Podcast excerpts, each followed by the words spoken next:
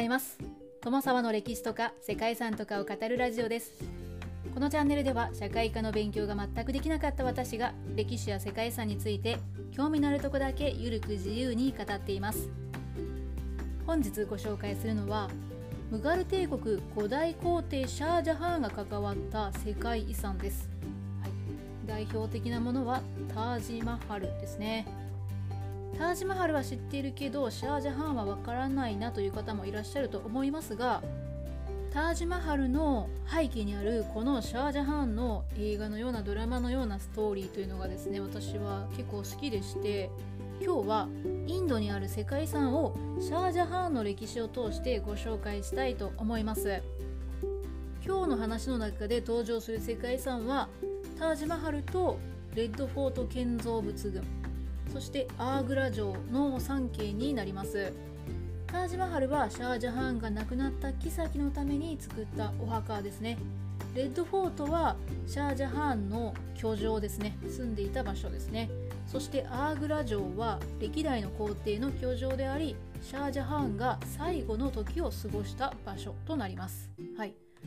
れらが作られたのは16世紀から17世紀頃のムガル帝国が繁栄した時代となります。それぞれがどんな背景を持った世界遺産なのかを知っていただけたらなと思います。よかったら最後まで聞いてみてください。この番組はコーヒー沼で泥遊びパーソナリティ翔平さんを応援しています。ずここからの話に登場する人物というのがありまして主にムガル帝国の4人の皇帝です。今日の話の中心となるのが五大皇帝シャージャハーンですね。そしてムガル帝国を大国にした三大皇帝アクバルがいます。他にはアクバルの息子でシャージャハーンの父である四大皇帝ジャハーンギールと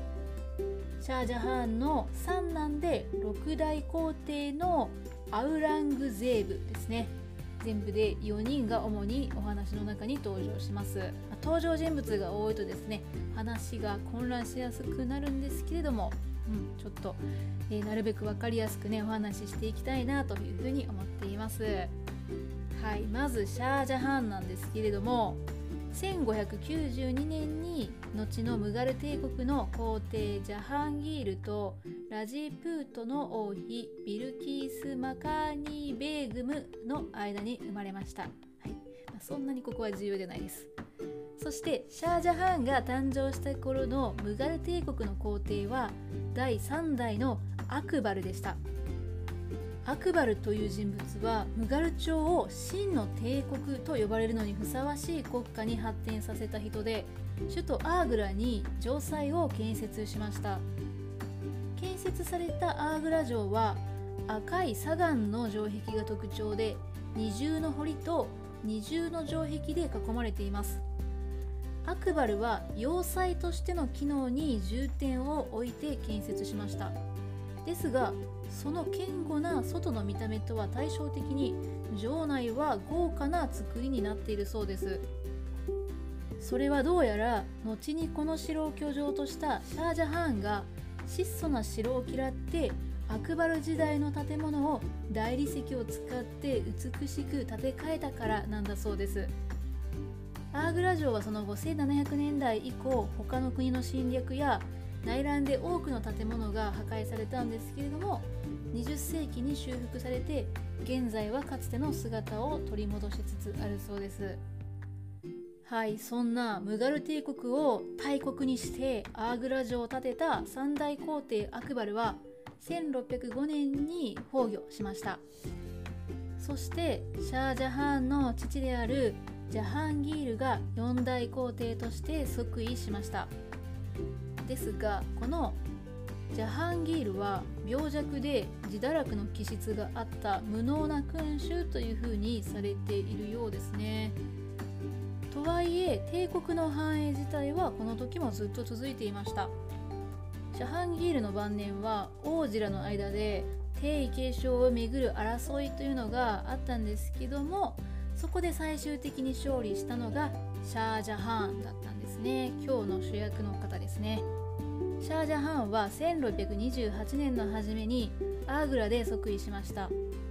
シャージャハーンの時代にインドイスラム文化は黄金期を迎えて特に建築の分野で開花したんですね。そしてシャージャハンは自分の権威を表現するため帝国の財源を多数の建築や美術につぎ込んでいきました。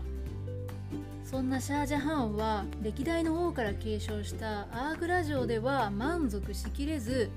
1639年4月からデリーに新区域であるシャージャハーナバードの建設を始めました。皇帝の居城であるレッドフォートや市街地が建設されて1648年の4月にシャージャハーンは完成したこの信徒に入場しました。レッドフォートというのは赤い城という意味でアーグラ城と同じく赤色砂岩で作られています。コーランに描かれた楽園を模して宮殿と庭園が作られました。中庭にある貴族や外国の要人との謁見の場として作られた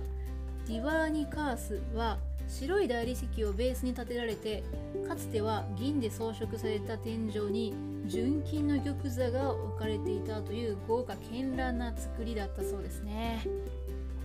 こういったいろんな話からシャージャハンの美意識の高さとお金に糸目をつけない姿勢というのが垣間見えるんですけれどもそんな彼が15歳の時に出会ったのが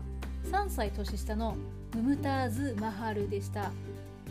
2人は婚姻後も非常に仲睦まじく戦場も含めて常に行動を共にしていたそうです。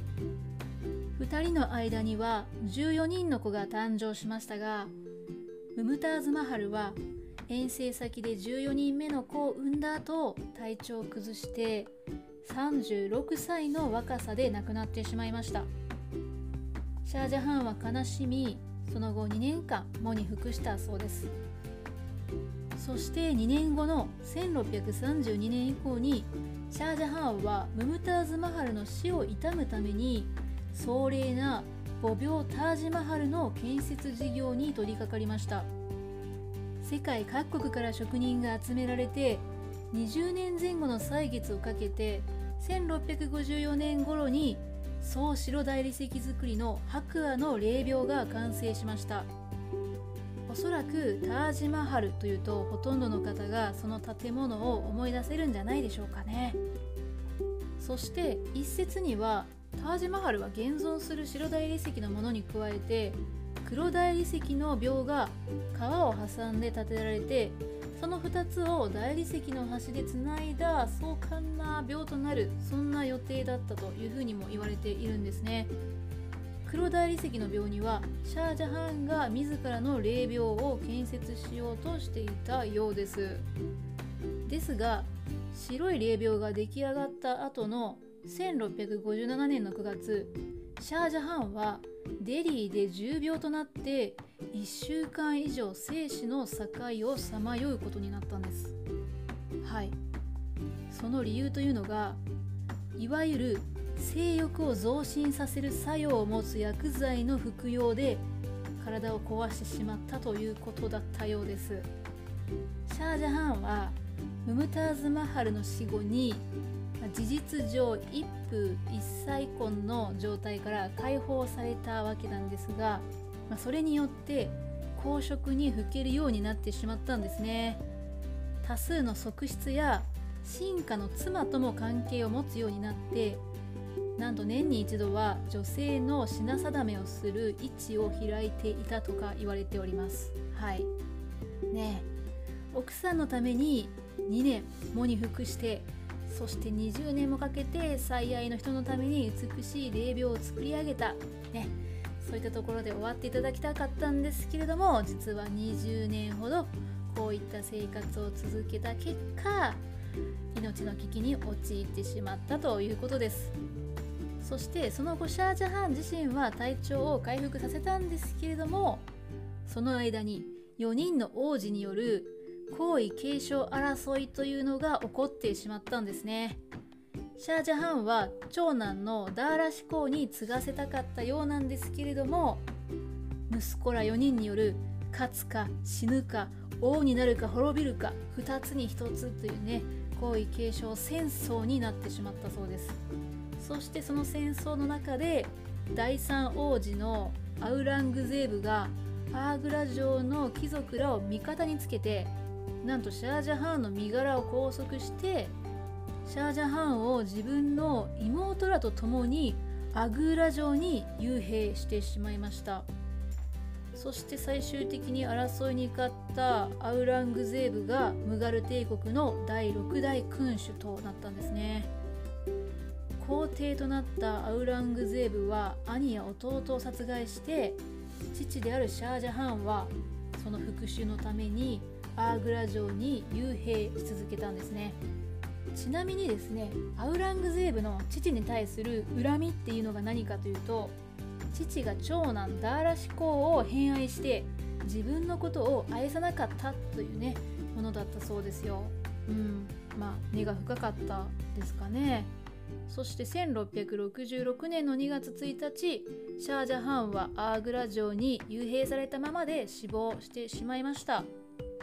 ただですねシャージャハンは長女ジャハーナーラ・ベーグムといったですね王室の女性たちと一緒に過ごせたということで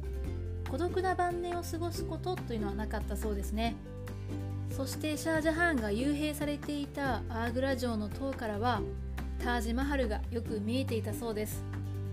シャージャハーンが望んでいた黒大理石の霊廟が建てられることはありませんでしたが彼の遺体はその後タージマハルに運ばれて愛妃であるムムターズ・マハルの遺体の横に安置されたそうです。というですねなんとなくモヤモヤしてしまうようなエピソードとともにですねシャージャハーンにまつわる世界遺産についてそれぞれの背景を解説してみました。今日は歴史の流れに沿った話をするにとどまったんですけれどもどの建築もそれぞれに見どころであったり特徴的なものっていうのがまだまだありますのでまた機会がありましたらそれぞれの世界遺産のお話をすることもあるかもしれません。もしインドでタージマハルを訪れる機会がありましたら合わせてレッドフォート建造物群やアーグラ城もねお楽しみいただけるといいのかなというふうに思いました。と言いながら私自身はインドに行ったことがないんですけどね。いつか訪れる機会があるでしょうかね。あれば現地でさらに深い学びを得たいなというふうに思っています。ということで本日長くなりましたがここまでご清聴いただきましてありがとうございます。皆様本日も素敵な一日をお過ごしくださいね。友沢でした。